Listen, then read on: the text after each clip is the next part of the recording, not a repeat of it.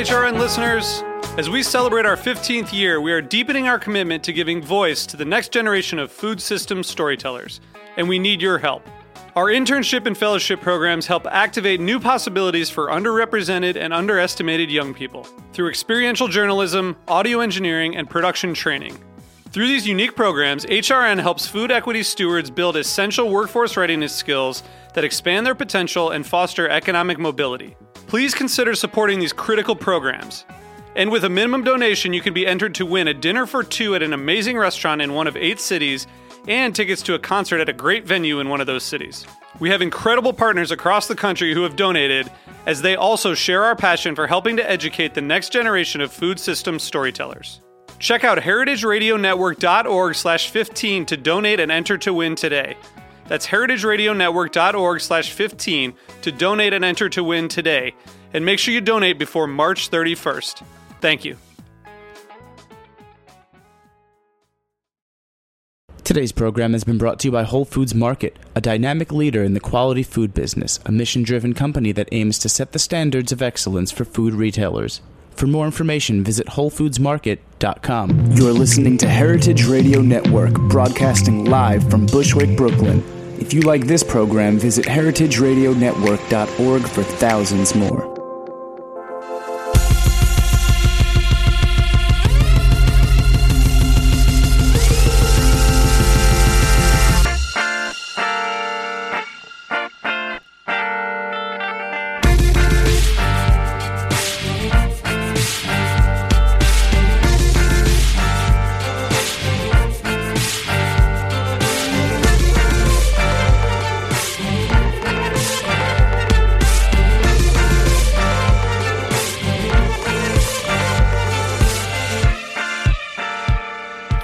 Hey, and welcome to The Food Scene on HeritageRadioNetwork.org, here with Michael Fusco today. And I only wish everyone was listening the last half hour before we were actually recording, because I think we went over everything.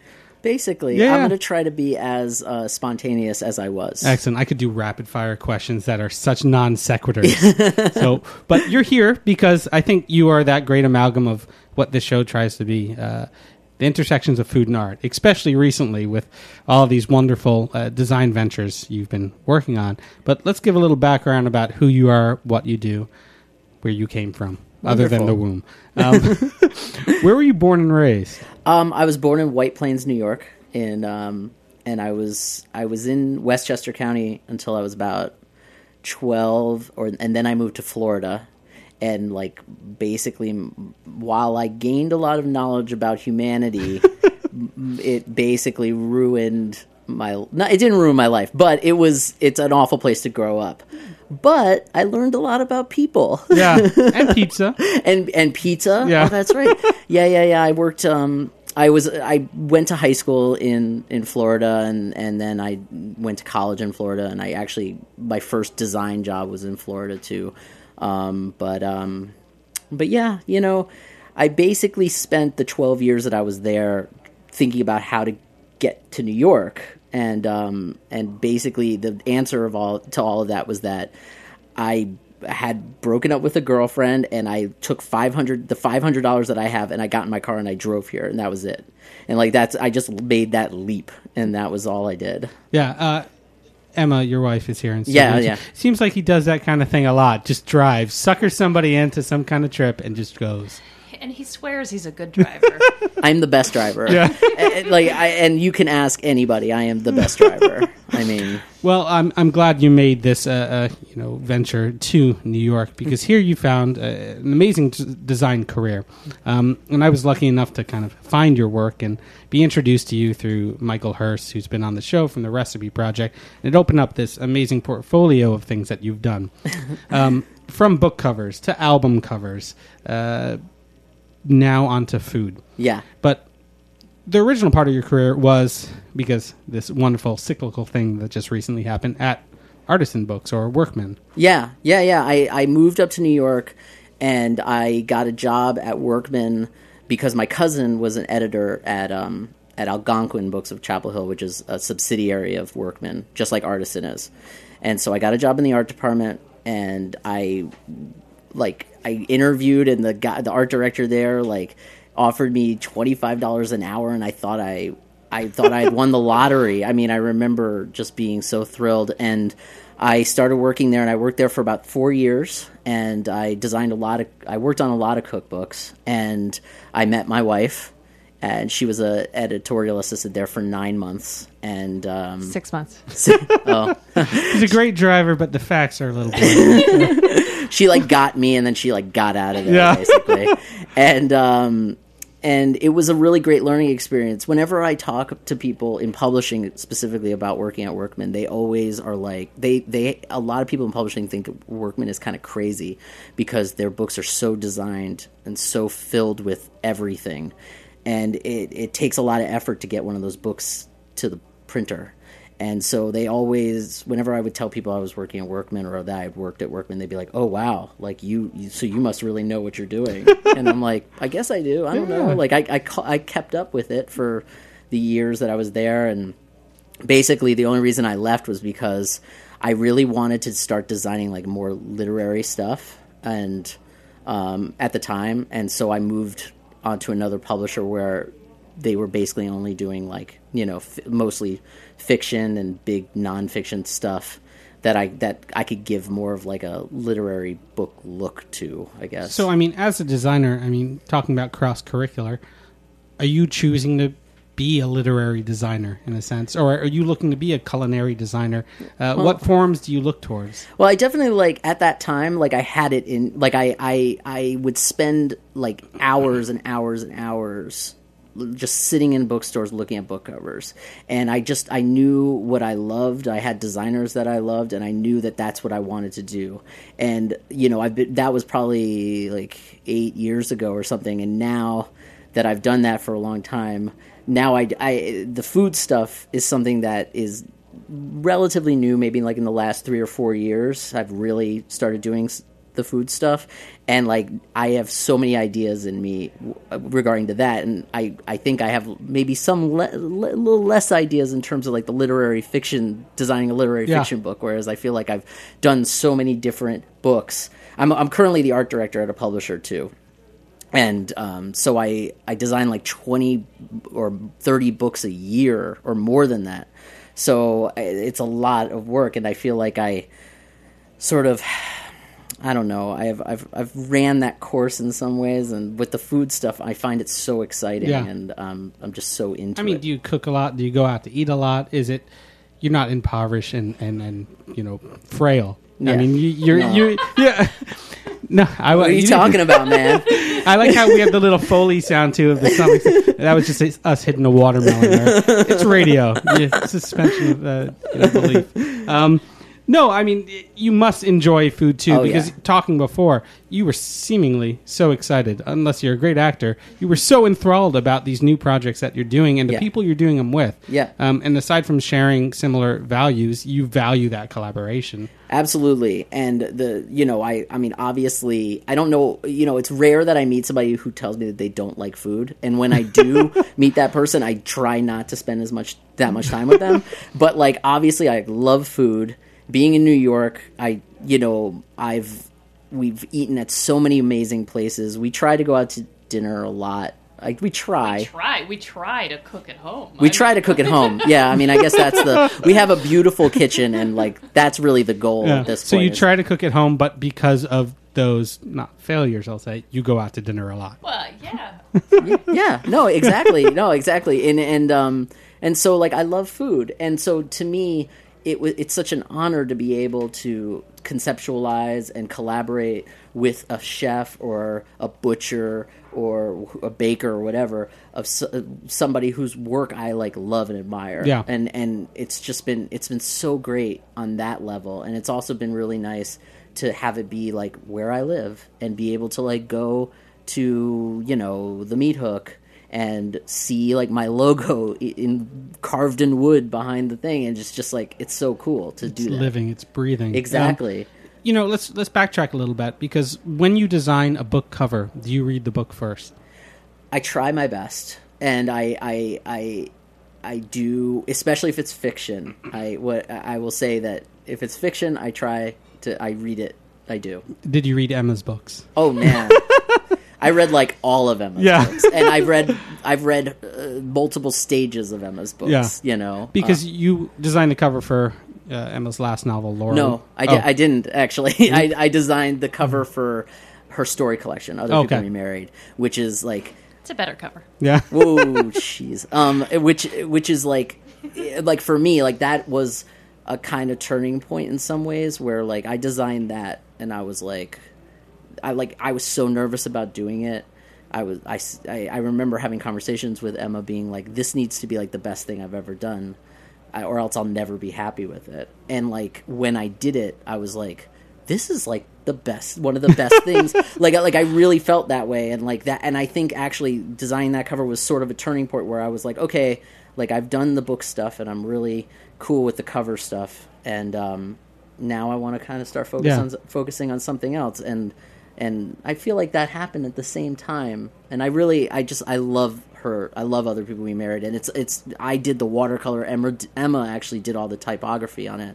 It was a real collaborative thing. Yeah. Where, like, we sat down and we were like, what do we want this to look like? Like, what do we want this to accomplish? And it, like, I feel like it really accomplished it. Yeah. So. Well, I mean, I like hearing, aside from the collaboration, you know, how to amorphize, you know, something that isn't necessarily a living, breathing thing, and it be the symbol of that. Because I know you've done a lot of music as well. You know, Broken Social Scene, and people can interact at concerts and listen to their CDs. But to be that living icon, to be that representative thing, it is kind of fearful because you have to nail it, and because that is the lead to a lot of you know, visual references. Well, yeah, I mean, and especially when you're like when you look at it like that, where it's like, you know, even if I don't know even if I'm not married to the author, like this book, this person probably worked on for, you know, a big chunk of their lives. They're very, very attached to it emotionally, and I have to give it a visual representation. And like, there's a lot of pressure for that in general, I think. And you know, I think about that a lot. I also think about it a lot because Emma is an author and Emma's father is an author, and I understand what it's like to be an author and have your book be represented maybe not the exact way that you want it to be, because the author in this process, and we're sort of getting away from the topic, but in the process of book design, the author, unless you're like a big famous author that has like super pull, the author is left out of a lot of it. And it's kind of a sad thing. It's weird, you know. Well, let's talk about a big pickle maker. Oh, yeah. Well, I don't mean like someone that makes large pickles, but Wheelhouse Pickles was one of your first forays into you know, culinary logos, and he's actually a dear friend of mine too, John Oren. I love John. I remember seeing, you know, the logo before the pickle, and that's what really drew me in, and the Travis pickle. I know. I didn't. That was actually another friend of ours that we had illustrate all that stuff, which is so cool too. But all those visual cues that just brought me in. I mean, it's a pickle. Yeah. I mean, it's a great pickle, but it's a pickle. Yeah. So like, how do you make it a more attractive pickle? I mean, when you first met John, what was the discussion like? Did you say pickle as much as I just did? Probably. Yeah. Well, I think when I met John, a lot of my clients actually, John came to me from a friend, just like a referral, like word of mouth sort of deal. And he, you know, we sat down and we met, and I think he gave me a bunch of samples of his stuff, and we talked about like the kind of vibe that he was going for. You know, he wanted sort of like an old school vibe, and he wanted it to feel like something that had been around for a long time, and was, you know, like a classic thing. He didn't want it to look like new and shiny, and that's sort of from what I remember. That was actually a while ago. From what I remember, those were the conversations that we had when we were designing the logo. And then once the logo was established, we got to do all the packaging and all the stickering of all the different jars and stuff, and that was so much fun because I got to pick a color palette, and then we got to do. Like, I got to design all those labels, and it was so cool. And, like, recently somebody on Facebook that is not even connected to Wheelhouse posted something about the minor threat sauce. I love the minor threat sauce. And I was like, I saw the jar, the photo of the jar, which is like the photo of the jar that I took in like my studio when he needed all the product shots, and I was like, holy shit! Like I haven't seen that jar in so long, and it was like it brought me right back, and I like love the way all of that stuff ended up looking. Like, it really is nice. Well, I mean, let's jump ahead because you're talking about making a single piece of collateral and that kind of snowballing into more. Uh-huh. You recently, I'm going to say help open because Nightingale 9 would not be open without that beautiful sign. But you helped, Rob Newton design the sign and signage for Nightingale 9, his new Vietnamese restaurant. Yeah. Opening on Thursday, it'll be open when on a Thursday. Yeah, on a Thursday. I mean, we had worked together before, and then this one came about, you know, he just called me. The cool thing about Rob is that he never calls me on the phone and talks to me about these things. Like, he always wants to talk to me in person, which I think is like it's really nice, where it's like Emma's like, where are you going? I'm like, oh, I got to talk to Rob. And she's like, about what? And I'm like, I have no idea. Like, he just calls me, or he'll like text me and be like, I got to see you. You want to come over here tomorrow morning or something? And I'll be like, okay, cool. And so we talked about the logo for a long time. He showed me a lot of pictures. Well, he went to Vietnam and for like a month and you know, studied with a lot of chefs out there and like really sampled the cuisine. He brought when he came back, he brought me like all these pictures that he had taken of different like graphics and different colors and different sort of things, and like wall treatments and all kinds of things, and just being like, this is what I'm thinking. And so like out of those conversations came that logo. And with that logo, I must have done, I mean, I went through a lot of rounds with him on it, just because I remember giving him the first round and he was like, these are amazing, I love them.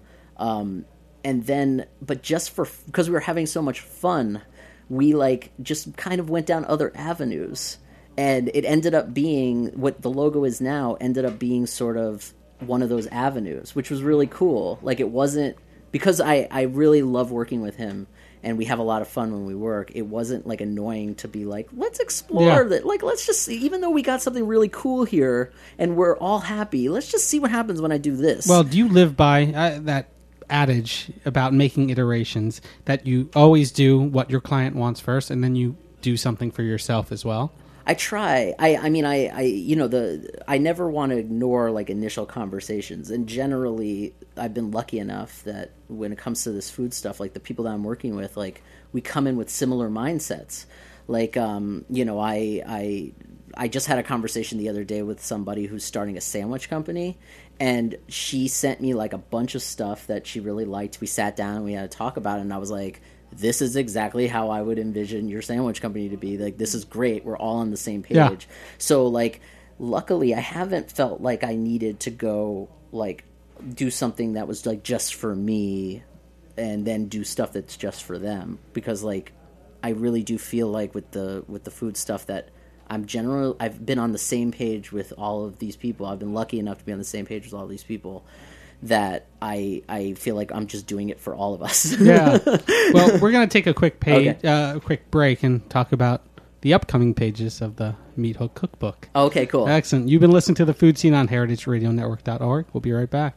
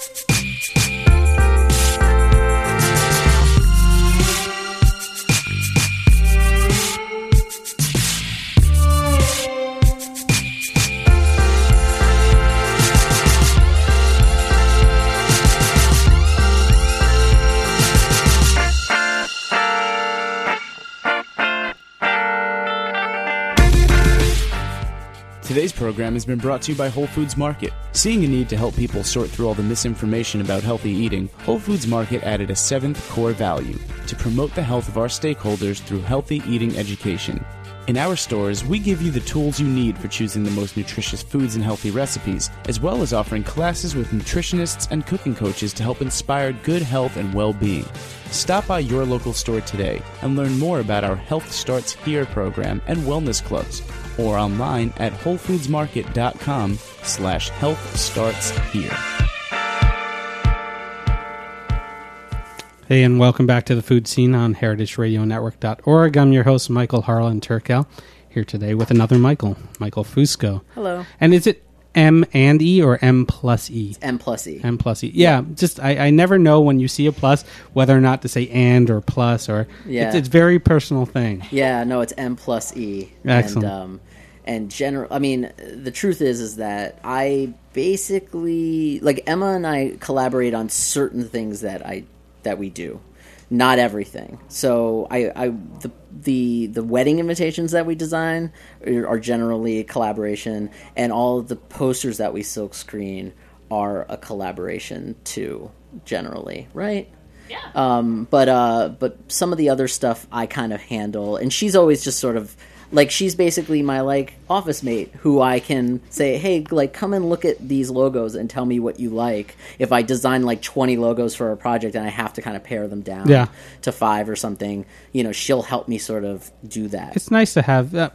My fiance is an editor, so to have that in-house editor, in a sense, because sometimes the mind wanders, drifts, and you do too much, and you lose that focus. Exactly, or you like focus, or you like zero in on something that you think is so awesome, and then you need somebody there to be like, that sucks. Yeah. And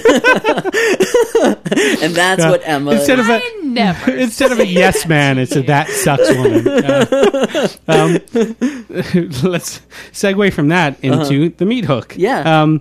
The Meat Hook is a wonderful, glorious place, as we all know. Yeah. And I'm sure you shop there and sample their wares. And absolutely.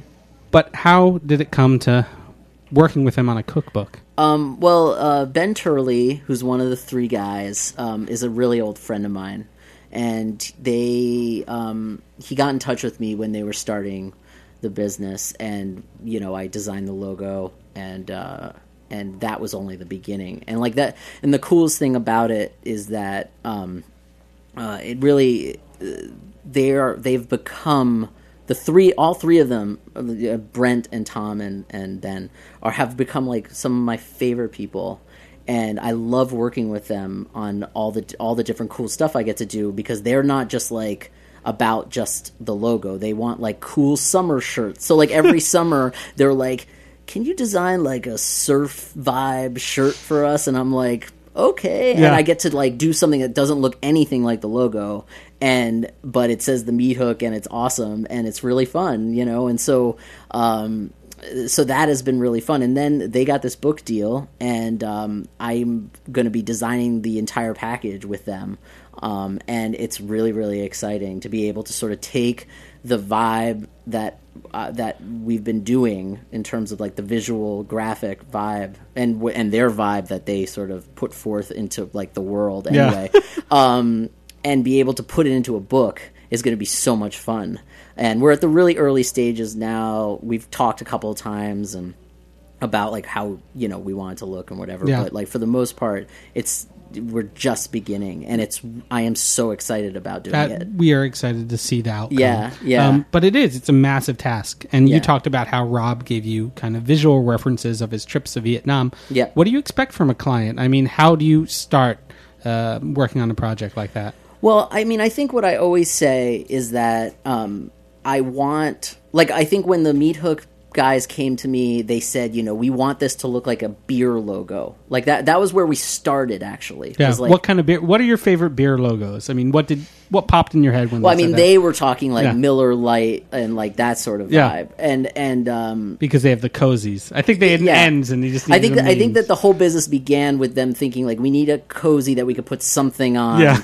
We should start a butcher company and then get a logo to put on the cozy. Yeah. And then but they, I think that's where it started. And so we talked a lot about that, and then the logo sort of developed out of that. I don't think it looks anything like a beer logo, but there were definitely rounds that I did that looked so much like a Schlitz type vibe thing, where it was just like a scripty font that was sort of skewed and in a circle, in a weird shape and stuff. That but usually when people come to me, I always ask for references. Like, they have to have someone who is a chef or who is a who's starting a business in food. I'm sure they have a vision of what they want it to look like, of what they want to be presented, their visual sort of representation. And so I always ask people what they're seeing in terms of what they like. Everyone has opinions about that. If they don't, then it's scary. Yeah. If they're like, oh yeah, you could just do whatever you want, I won't care. I'm like, that's weird. I mean, I never hear that. Yeah. So, what do you come to the table with? What are your favorite, book covers, album covers? What are those meters for, good work to you? I think my sort of, my past, or I kind of come from a punk rock sort of thing. The first things I designed were cut and paste flyers for punk rock shows in Jupiter, Florida, yeah, and or ska shows. Yeah. I was about to say it's more a ska hub than a punk hub. Yes. Yeah. Yes. And don't worry, I grew up in Westchester and played in ska bands, and It's all okay because I know guys in high places that were in those bands. Oh now. Yeah, my best friend who went on my first tour that I ever went on was with the ska band, and he is now he is playing horns for David Byrne's band, Yeah. So they're what, it's okay. Yeah. But anyway, so that's sort of where I come from. And I try to have sort of I personally really love things that seem a little hand hewn, that aren't as, that don't look as computery, that seem a little bit more old fashioned. I don't like super clean, super stark stuff as much. So that's sort of where I'm coming from when I I hope that when people hire me, they look at my stuff and they like my stuff, and they don't want me to do something that's different than what my stuff is. Well, I think the inevitable goal is trying to be hired for your personal style. Yeah, exactly. Rather than trying to be hired for your skill set. Yeah, and I feel it's with me particularly, I know a lot of designers that have a style, and it's so particular, and it's just I can go into a bookstore and look at a book and be oh, that is Rodrigo Corral's design, and not even have to look at the flap because I know what his books look like. And I think that's really cool, and I love that. But I personally don't know if I'm trying to achieve that on some level, but I don't think I have enough of a specific style to do that. You know? It innately comes. It's just it's one of those matter of time things. Yeah. So you have Nightingale 9. Yeah. The elements of that from what Rob showed you, it's kind of this wonderful glowing dark reddish, what I picture of as Vietnam. Yeah. So obviously did a good job there. Thank you. But who made that sign? You have to work with other people to produce something like that. Yeah. Too. Well, I had these two guys, Chan and Kai, have a sort of I don't really know what they call it, but I'll call it an object fabrication studio where they make these really cool objects. That OFS. Oh, yeah, okay. I'm sorry. I didn't know the slang. Yeah. But they make really cool stuff for really fancy people, I think, too, and and weird objects. They were telling me the other day, they were we have to build this ladder out of paper for some museum or something. And I was how are you going to do that? And they were we don't know. That's our job to figure it out. And I was whoa. So they do all kinds of weird things, and they did this sign that's behind the counter at the Meat Hook that is gorgeous, and I got them to do the sign for Nightingale 9, and they made it out of brass, it's a brass coated wood, and they painted it and they weathered it and kind of patinaed the brass, and it just looks perfect. And we were talking about this before, but you have to put a certain amount of faith into people who are going to do something like that for you, because they can't show you what it's going to look like before it's made, because it literally is something that's a piece of art that they hand painted and hand weathered and texturized and stuff, and it's all, it's nothing is uniform about it. Like if you look at the sign, it's all, there are parts that are all dinged up where the paint is chipping off a little bit, and it really is something that they did because they're like really great artists. Yeah.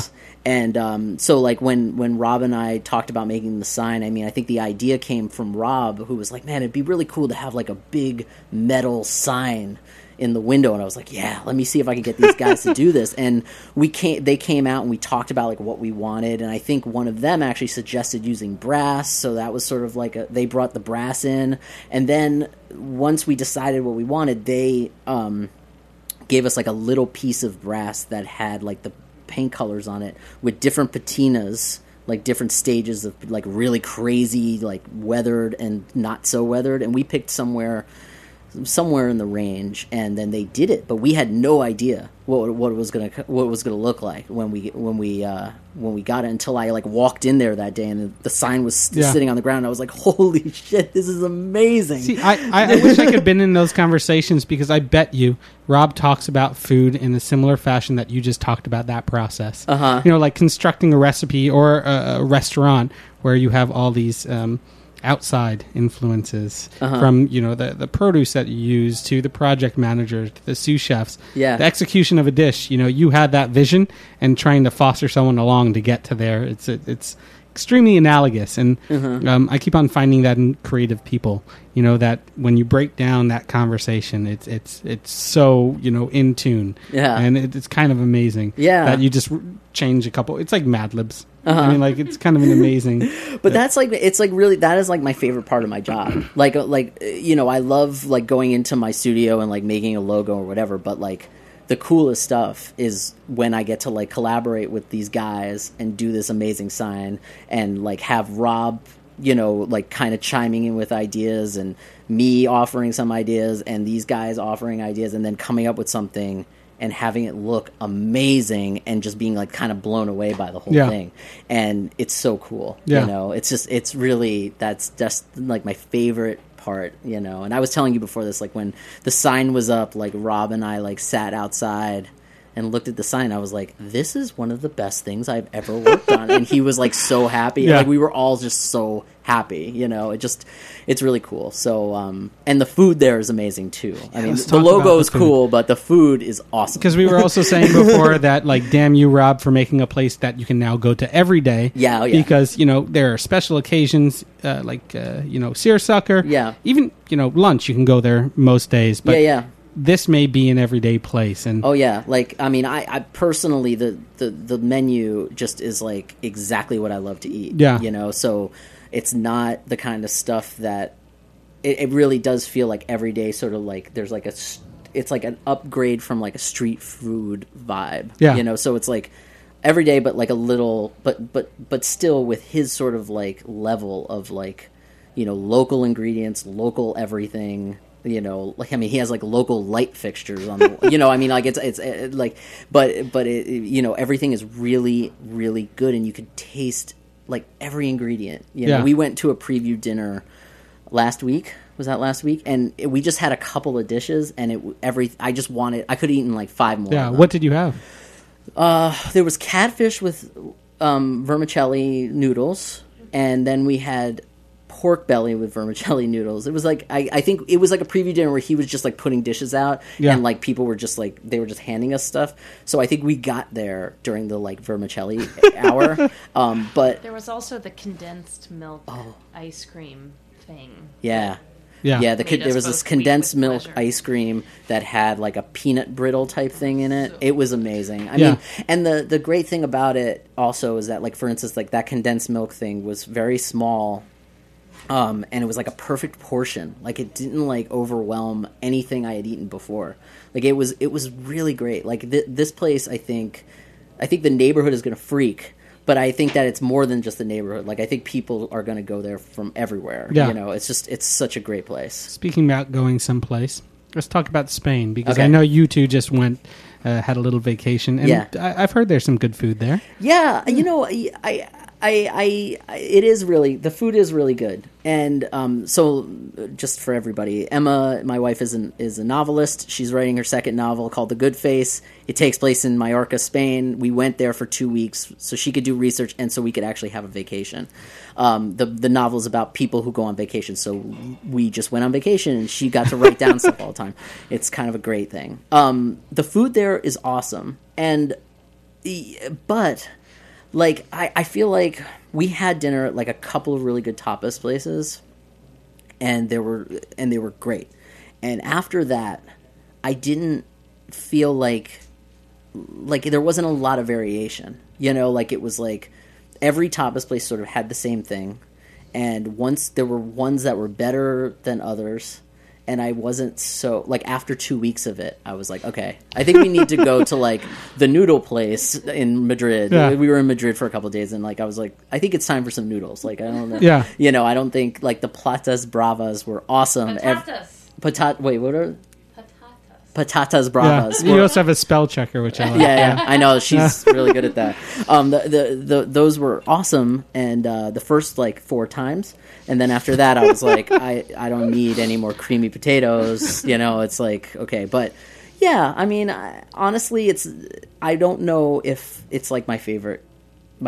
Yeah. You know. It's nice to be back in Brooklyn. It is nice to be back in Brooklyn. You told me some of your favorite places, like Five Leaves you love for breakfast, Salty for lunch, Mary's Fish Camp for dinner. And I love the fact that you loved it so much that you just rented it out for your wedding. Yeah, we when we got married, we rented out the one in the West Village for our wedding, and it was so wonderful. I mean, like, when we first got together, Emma lived on Perry Street, like around the corner.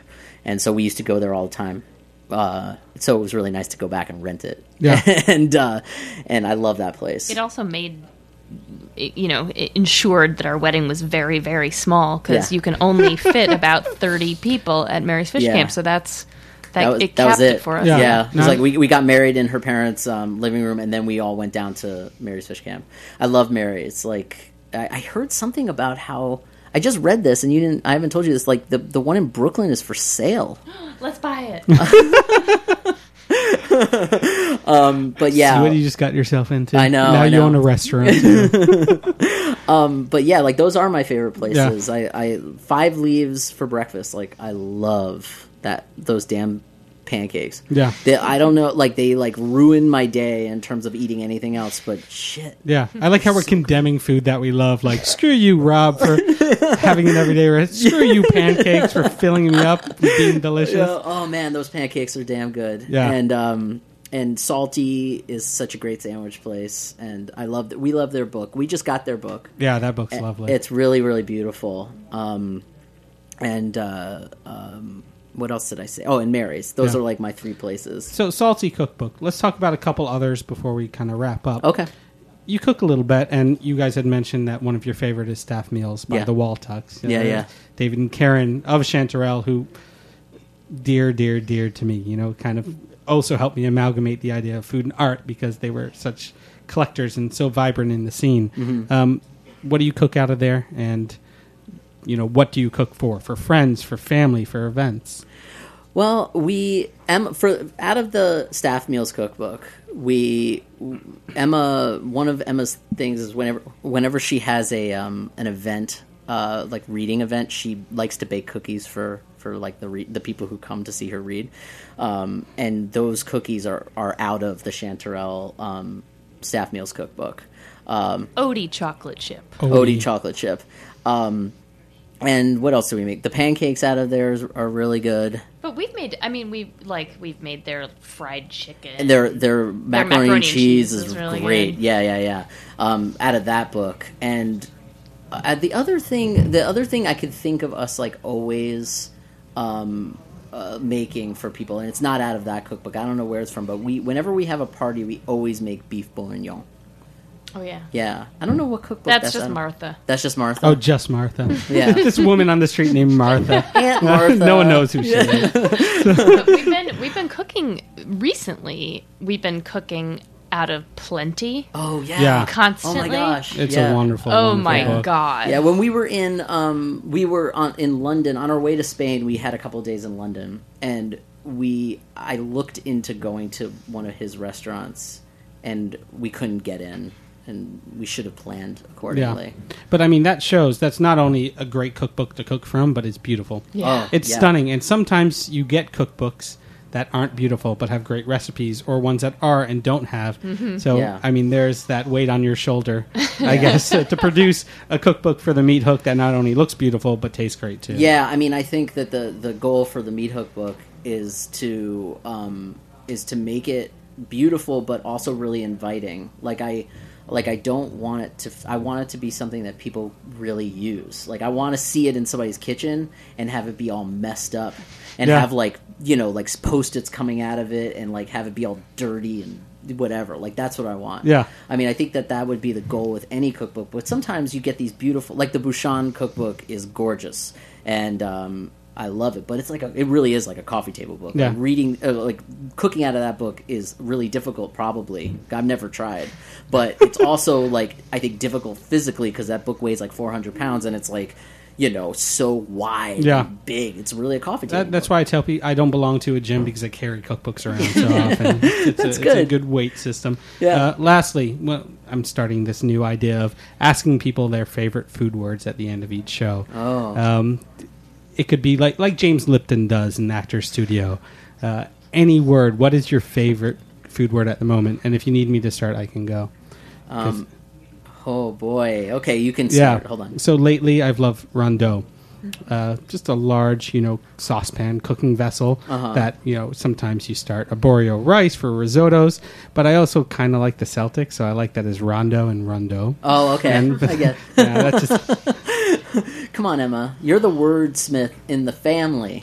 No, it's a lot of pressure right now. Yeah. When we were in Italy, this was many years ago, but...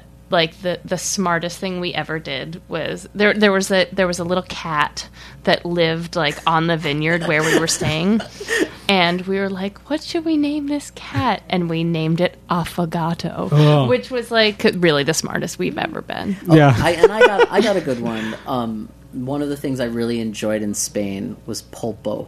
Oh yeah, I love pulpo. I loved it. It was so good. And so fresh and wonderful. My favorite sign, it's not signage, but it's a sign outside of like a little deli near me. When they have octopus, there's a little sign that says, I pulpo. I stop in and I go, I pulpo? I pulpo. Yeah. That's all I needed. I don't need the pulpo. Yeah. I just need to know that it was there for me. Yeah. Thank you so much for being on. Thank you. Thank you for having me. Completely spelled out, M+E Design. .com. Yeah, M+E Design.com. It's long and hard to tell people, but it exists. It's worth typing it out. Yeah. Michael, Emma, thank you so much for being on. Looking forward to checking out the cookbook, the restaurants, everything, and maybe collaborating someday. Absolutely. Yeah. Love that. Wonderful. You've been listening to The Food Scene on heritageradionetwork.org. Hope to have you back here next Tuesday at 3. Cheers.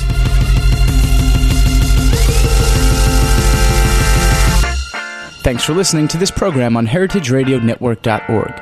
You can find all of our archived programs on our website or as podcasts in the iTunes store by searching Heritage Radio Network. You can like us on Facebook and follow us on Twitter at @heritage_radio. You can email us questions at any time at info@heritageradionetwork.org. Heritage Radio Network is a nonprofit organization. To donate and become a member, visit our website today. Thanks for listening.